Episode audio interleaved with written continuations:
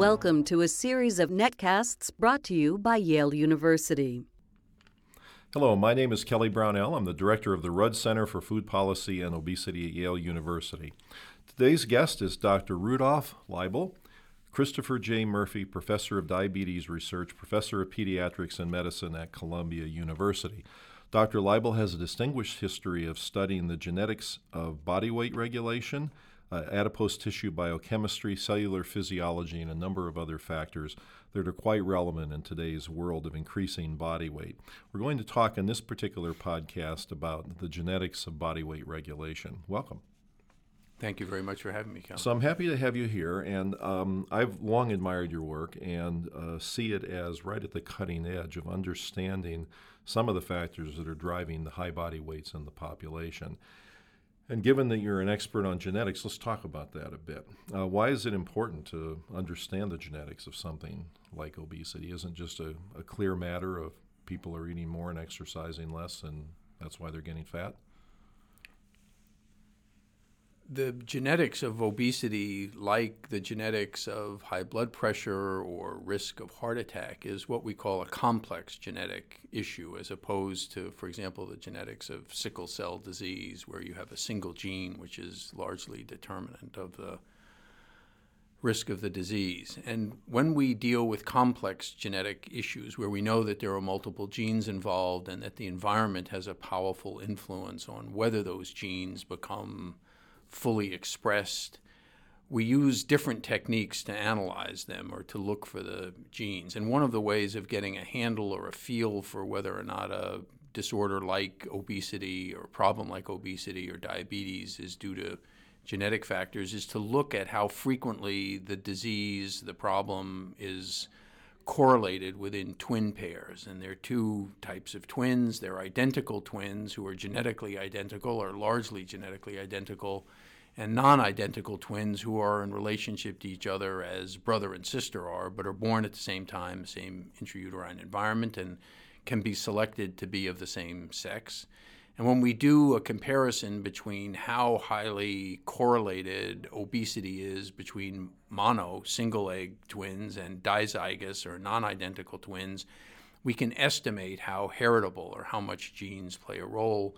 And for obesity, it looks like 60%, perhaps even as much as 70% of the risk of becoming obese is actually conveyed by genes compared to something like maybe 40 or 35 percent for breast cancer, 50 percent for schizophrenia. So these are examples of genetic disorders, and among them, obesity is one of the most, as we say, highly heritable.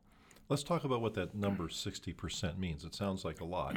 And as it gets thrown around in the press and things, people interpret it different ways. People say that, well, what that means is that 60% of the people in the population who are overweight are so for genetic reasons, and the other 40% are not.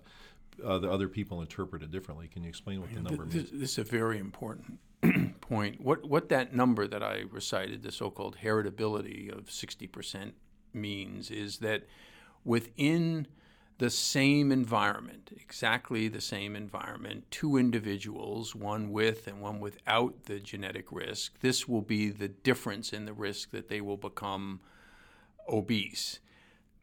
Having said that, it's very clear that the environment is really a critical element in whether anybody gets obese, because if the environment is not adequately permissive, if you have starvation, restriction of food intake by environmental events, very few or no individuals will be obese. So, really, what this says is that within a given environment, within a given circumstance with regard to access to calories, amounts of physical activity, the risk of one individual becoming obese versus another is 30, 40, 50% greater.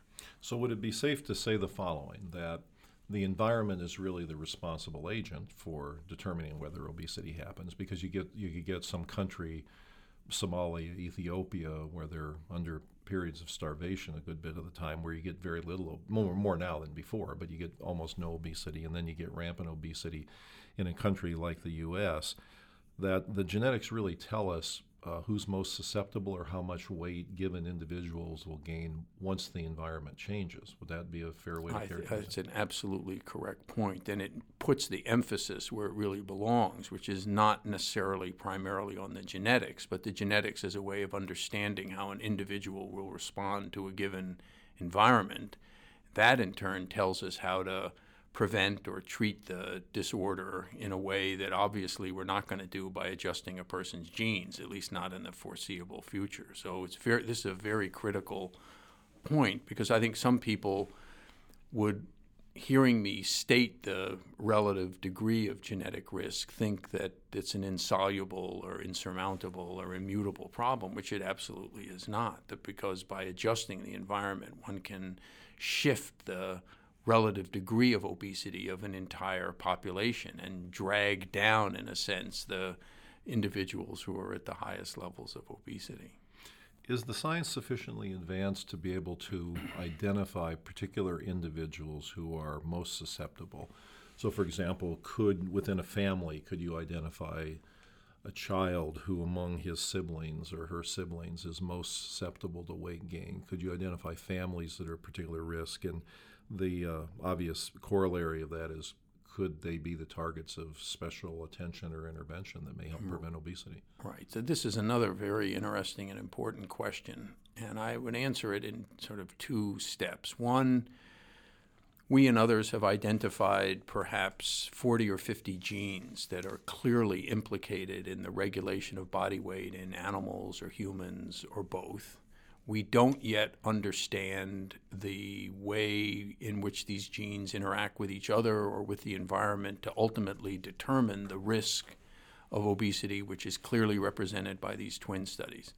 So the short answer to your question is no. If I had your DNA and studied it with all of the genes that I know about in all of the ways that I know about, I would not be able to effectively predict a great deal of the uh, risk of, of, an individual becoming obese, perhaps a small amount.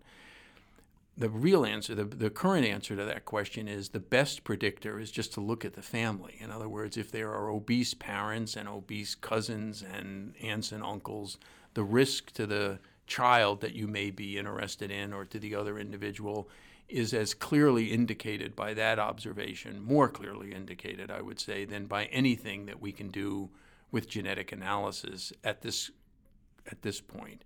At some point, and I don't think today is that far off, the answer to your question would probably be yes, but I would again say that even then, the easiest way to make this prediction and probably equally accurate would be just to look at other members of the family.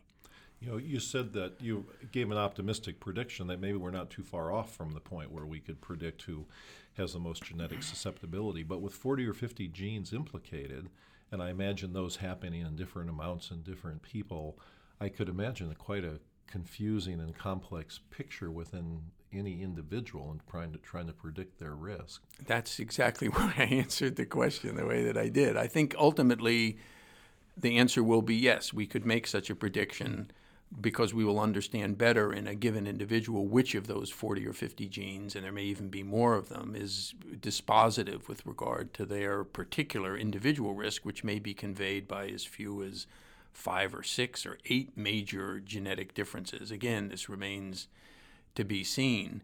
Having said that, though, I think, again, looking at a family, taking a careful family history will probably, at least at this point, give you the same amount of information. The reason for wanting to know the genes, in addition to the point of your question, is ultimately to understand the mechanisms well enough to be able to intervene by, in addition to whatever environmental approaches may be taken, ultimately by medical or other interventions to either treat existing obesity or prevent incipient obesity, and perhaps even ultimately to being able to decide for a given individual which aspects of the environment are most important. It would not surprise me at all to learn that for some individuals, aspects of diet are more important, for others, levels of physical activity, for others, a combination of those.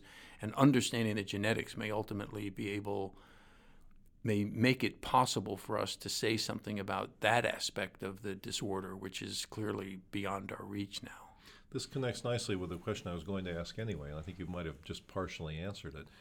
But you could imagine a lot of different things being passed from parent to child through their genes uh, that could affect body weight. So, hunger are some people hungrier than others and need more food? Do other people have satiety issues and they just feel like they're not as full with the same amount of food?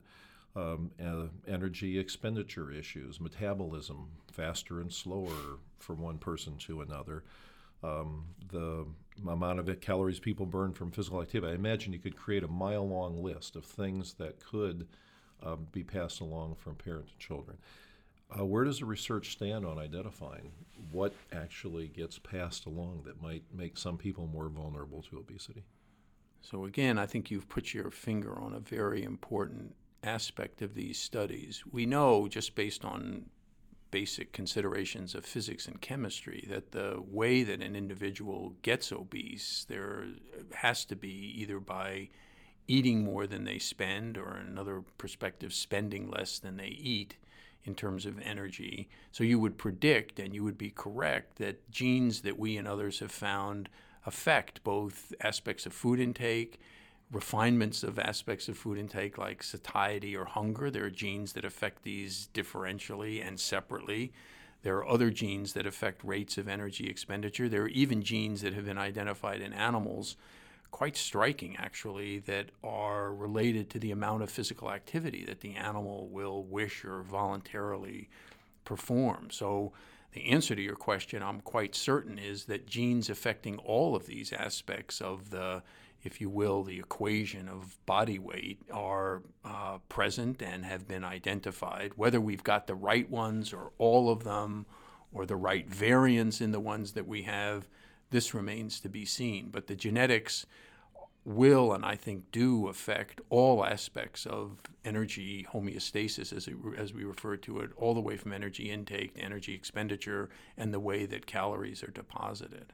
You think there is any way to uh, make observations of people out there in the world and use that to try to guess what the main genetic mechanisms are? So, for example, if we see people, just take hunger and satiety as, as examples of this.